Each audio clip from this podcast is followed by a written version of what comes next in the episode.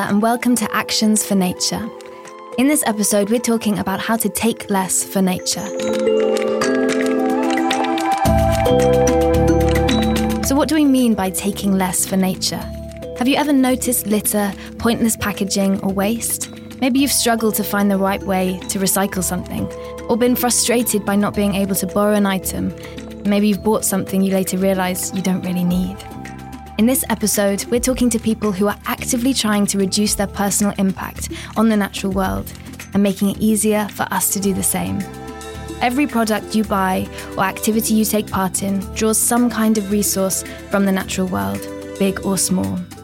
So, by taking small steps to reduce what you consume, you can make a big difference that adds up over time.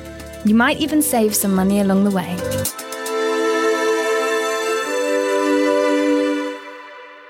There's a powerful quote I want to share with you. We do not inherit the earth from our ancestors, we borrow it from our children. This idea of understanding consumption as a form of borrowing is the current to Patrick Bulmer's career at Bristol Water, the UK's oldest water company. The water we drink flows through us and returns to the water cycle, shifting between lakes, clouds, and raining onto the depths of the ocean. Understanding this movement is a key part of Patrick's role. Bristol Water taps into this cycle, momentarily guiding and purifying water so that we're able to pour it safely into our lives. And this, Patrick reminds us, actually is pretty amazing. Around water waste, it's an unusual one because it's not necessarily the thing that people think about. There's a couple of things around wasting water that are important. The first is that there are times when water is actually pretty scarce in the environment. Now, all of a, a water supply system is designed so that even when you're in a drought, there is actually still some water left and, and available. But broadly speaking, the more water you're able to leave in the environment, the better it is for the environment. It's a complicated thing because that environment includes things like lakes and reservoirs that actually wouldn't exist if it wasn't for the fact that there was a demand for water. And those those reservoirs, if you look at something like Chew Valley Lake or Blagdon Lake, these are nationally and internationally important sites for wildlife. But the water that flows into them, the water that's held in them, the water that flows out of them is all an intrinsic important part of the, the support of the environment.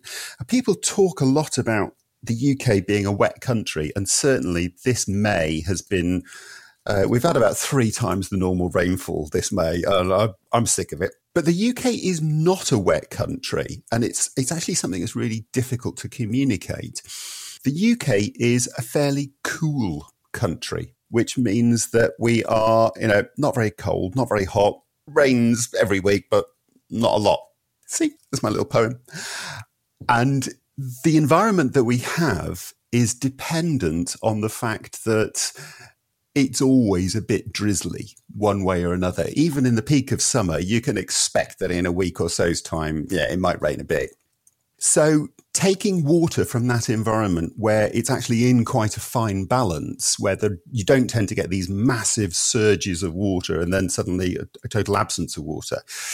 You know, all the oak trees, ash trees, the grasslands, the wildlife that live around those, they're dependent on it being slightly cool and fairly damp all the time. So when when you take water from that environment, you do actually have an impact, and it's a difficult one to to get people to believe it's true, but it really is. But there is another one that perhaps is a bit more surprising to people, which is the fact that water has got a carbon footprint. Now, something like 6% of that carbon footprint is in terms of the carbon footprint of getting the water to you because we get through Bristol Water supplies about 100 million tons of water per year. And that takes a huge amount of energy. Generating that energy gets through carbon.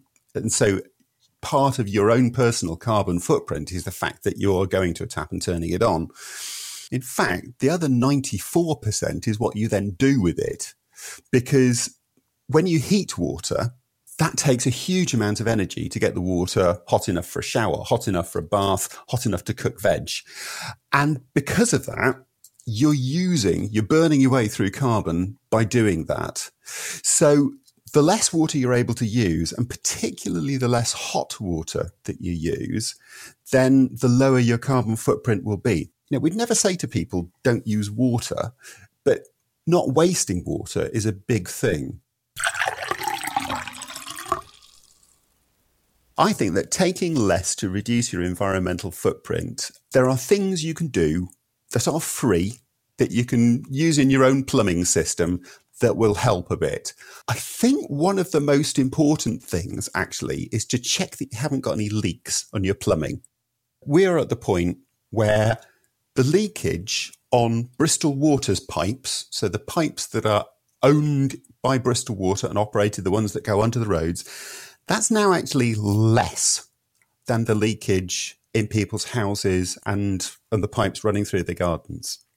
So, what we really need to start reaching out to people about now is the leaks that you've got inside your own houses. So, if you've got a water meter, this is actually a really easy one to check out. So, you go and find your water meter in its little burrow, lever the lid off, uh, then go back inside and realize you need a torch and then have a really good look at it when nobody's using water in the house. And there's a little spinny thing in the middle of the meter. If that spinny thing is turning around and you know nobody's using any water, then you've probably got a leak. It might not be very big. It could just be that you've left a tap dripping. But if that's left dripping all the time, it gets through an enormous amount of water it can actually get through more water than you use per day. It's just because it's running all the time and it's only a little bit, you don't really think it's true. So that's my big message is check out the leaks that you might have in your house. The other simple one is go onto the Bristol Water website and see if you can get yourself some free water efficiency equipment. So that's easy things to do with your plumbing system that can make a really big difference to your own waste footprint. It's not just our water waste that has an impact. And Gwen Frost, Head of Innovation and Sustainability at Bristol Waste, knows that well. Bristol Waste is our local authority owned collection company that collects all waste and recycling from householders in Bristol, as well as providing street cleaning. The goal is to make Bristol a cleaner and greener city, and Gwen is helping us adapt to waste nothing.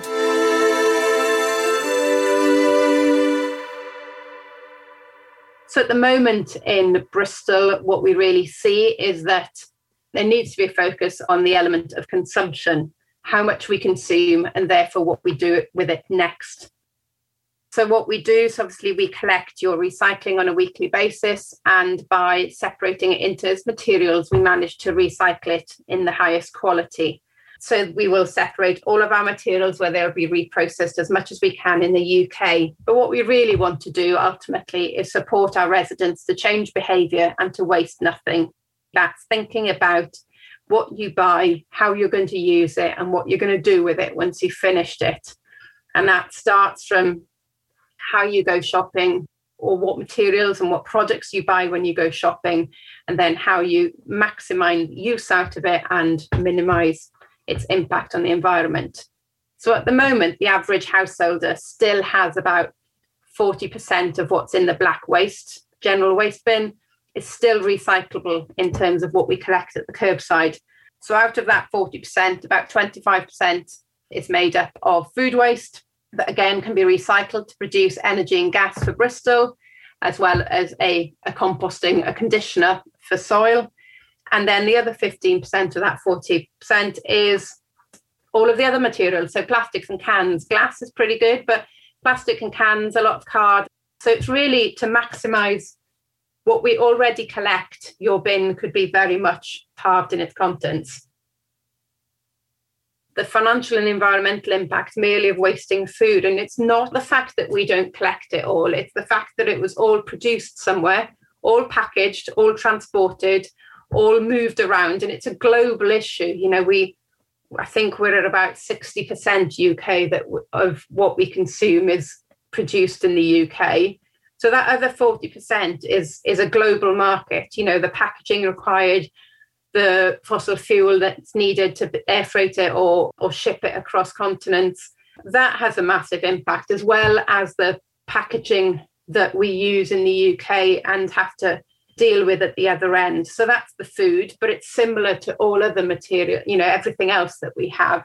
So, you know, be it cleaning products or whatever, everything that we bring into our household or, you know, washing machines and printers, you know, invariably some consumables are so cheap now that the natural reaction is to replace them and not to repair them. And we at Bristol, we have a reuse shop over in Avonmouth, and we're looking to open others. But we also support the repair cafes throughout Bristol. So there are multiple options before you just replace a broken product with a new product. You know, the number of televisions that we get that are still working, but they're last seasons, or somebody wants a bigger and a better one. So they just naturally throw them away Whereas actually, you know, there is a network that can enable them to be reused. And it's just thinking about those things as well. So try and think about, well, if you don't want something anymore, somebody else probably does want it.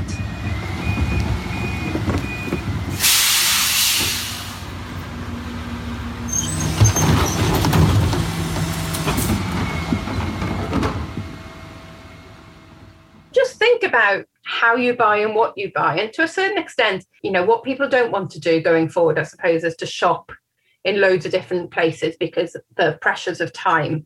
But actually, if you just consider what you're buying and how you're buying it, you know, when you don't want the fruit and the vegetables in the plastic that it's coming in, invariably there's probably a loose solution, or there's then the question of do you need it? So, yes, you can reduce your footprint by the way you shop, the way you buy things, whether you bulk buy things. There's a lot of co ops that kind of you can bulk buy things. So, you get less packaging in that front. And to understand what you need to do as well is sometimes you kind of look at the waste that you generate over a week or two weekly period. And then you can start seeing sort of trends of going, oh, I've got loads of this type of material. And then whether it's crisp packets or you know those uh, squeezy pouches.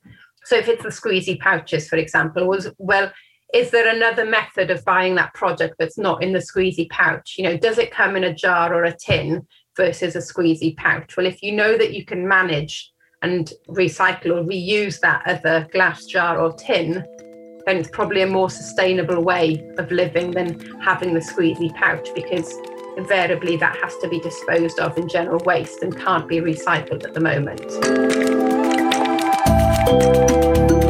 For those of us wanting to cut down on our waste, it can feel overwhelming.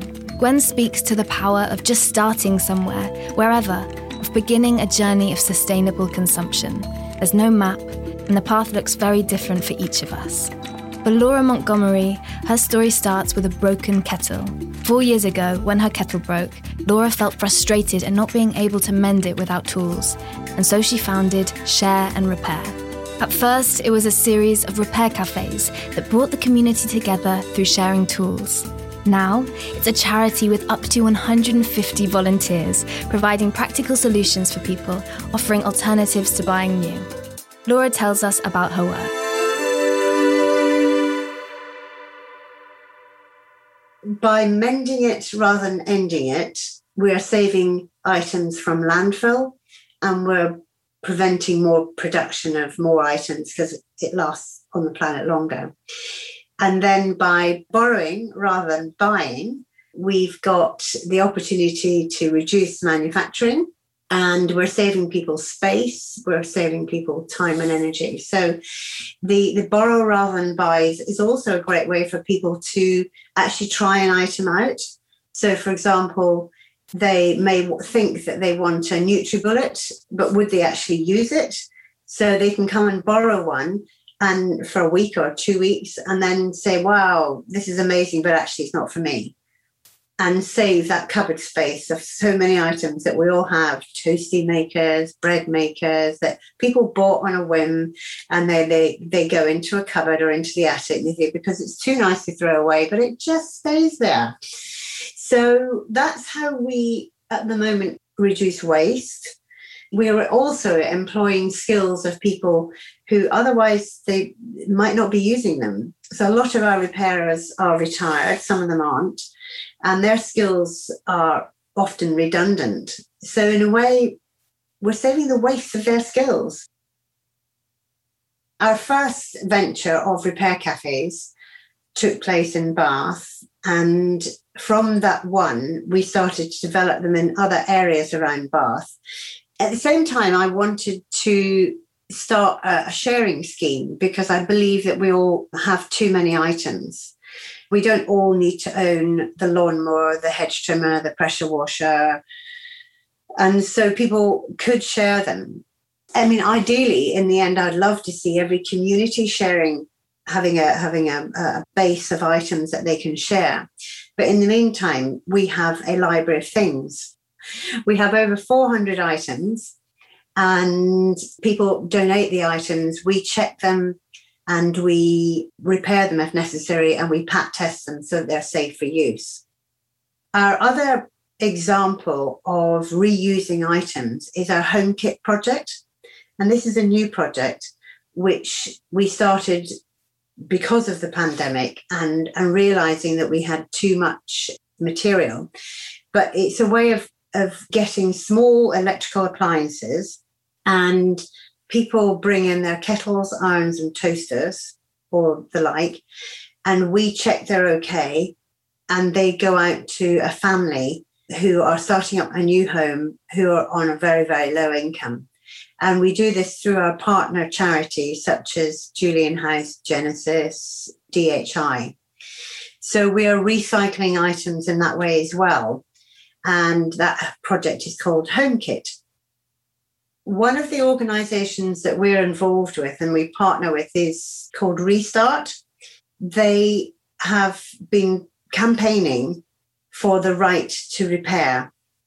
And when we left the European Union, Europe was already on target to encourage manufacturers to actually have items that will last longer, have spare parts, and make sure that they, you know, they have a guarantee for say 10 years. So the first thing that happened was that we supported Restart in the campaign to get the government to sign the first right to repair. And as a result of that, some of the manufacturers now have to like wash, but only on big things like washing machines and so on. They have to have a guarantee for 10 years and provide the spare parts, which is a great start, but it doesn't go far enough. So at the moment, we're encouraging people to sign up the petition on right. If you just Google right to repair, then people can sign that. And we're saying, let's extend that to more items.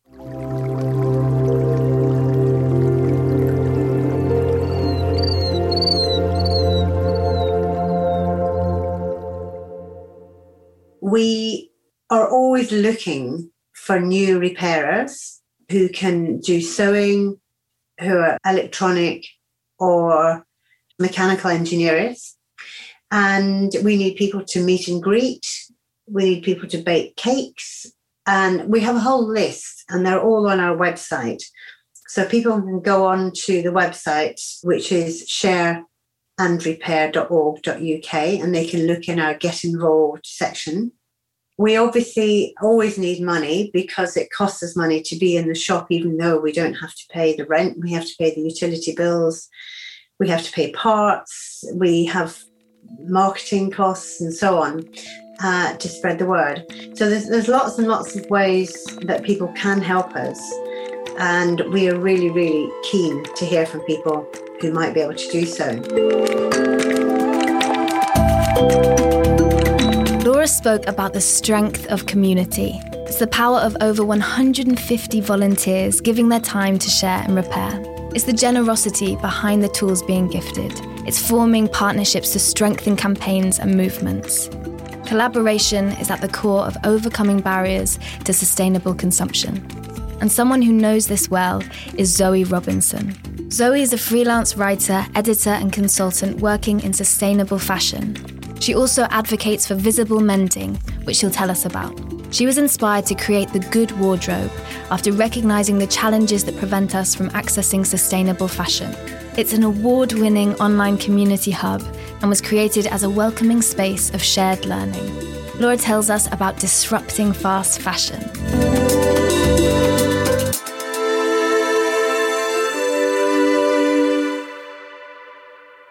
There are many issues in waste in the fashion industry um, at every stage of the supply chain. I would say one of the, the most um, relevant ones for us as citizens and, and for producers, in fact, is that the fashion industry has been for some time a linear system. Clothes are produced, they're not made to last anymore. So when we're finished with them, whether that's after one wear, as is the case with a lot of people, or whether that's after, you know, 50 wears, they're not generally made to be repaired in the way that they used to be or even altered. You know, that's obviously a problem because the quality is poorer. They don't last as long. When we find we might want to alter a seam to take a garment out, there isn't enough seam in there. The fabric isn't, isn't strong enough. Um, so there were lots of issues. We, you know, children's clothes, the, the knees aren't reinforced.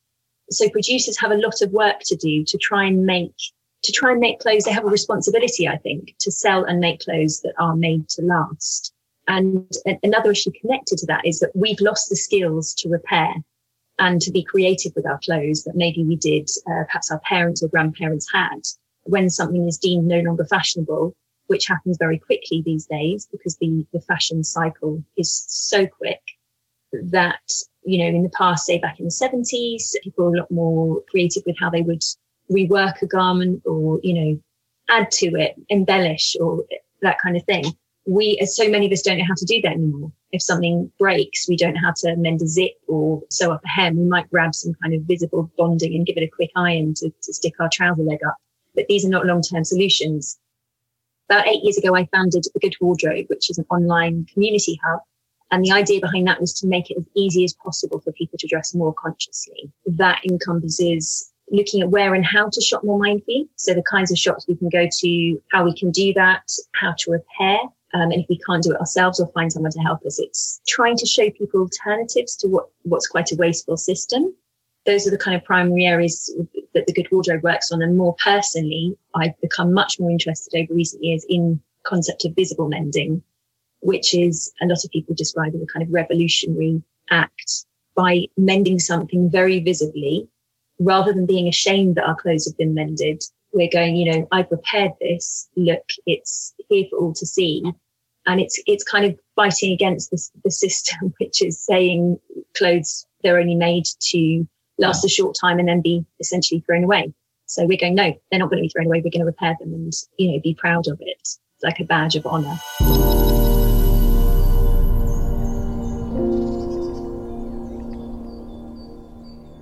There's a few practical steps that people can take to reduce their fashion footprint, to take less. I would say, first of all, if you're thinking of going shopping, make a list of what you need. Go back and check your wardrobe to see if you really need it. And if you do maybe think about swapping with someone else, can you hire? Can you find a friend who can lend you something rather than going out and buying? If you do need something, try and buy secondhand, whether that's online or charity shop or vintage. If you still need something and you can't find it in any of those places, then have a look for brands who either have a very sustainable approach, if that's something that's available to you and you can afford. I appreciate that um, a lot of sustainable brands can be more expensive than the high street if you are shopping on the high street, look for garments that are kind of made to last and try and learn to identify what that means. So, you know, check the seams. Are they strong? Is the fabric very sheer and does it look like it won't last very long? Are the hems well sewn up?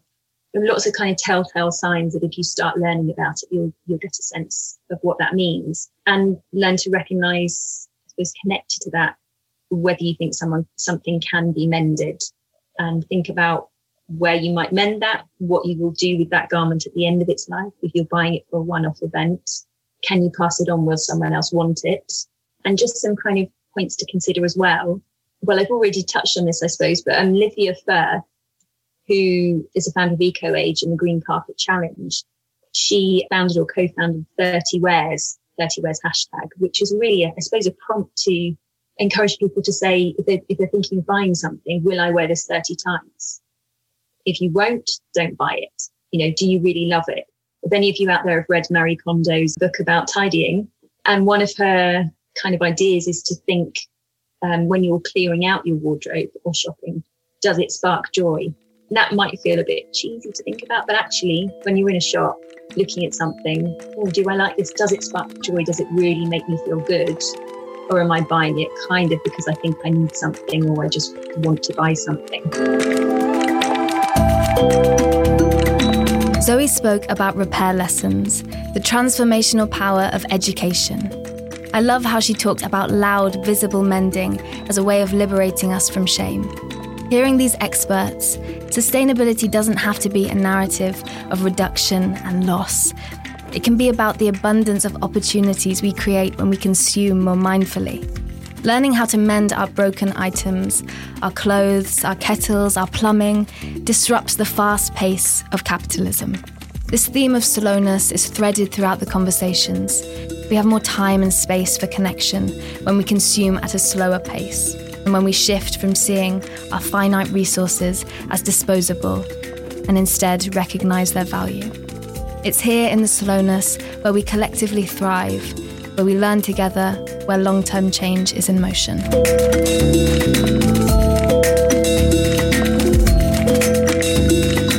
You've been listening to the Take Less episode of Actions for Nature. The guest speakers were Patrick Bulmer, Gwen Frost, Laura Montgomery, and Zoe Robinson. The podcast was narrated by Ella Trudgeon and edited by Keziah Wenham Kenyon, and the music was produced by Ketsa brought to you by Bristol Natural History Consortium. You can check out the rest of the Festival of Nature celebrations by heading to www.festivalofnature.org.uk or by following the hashtag FestofNature21.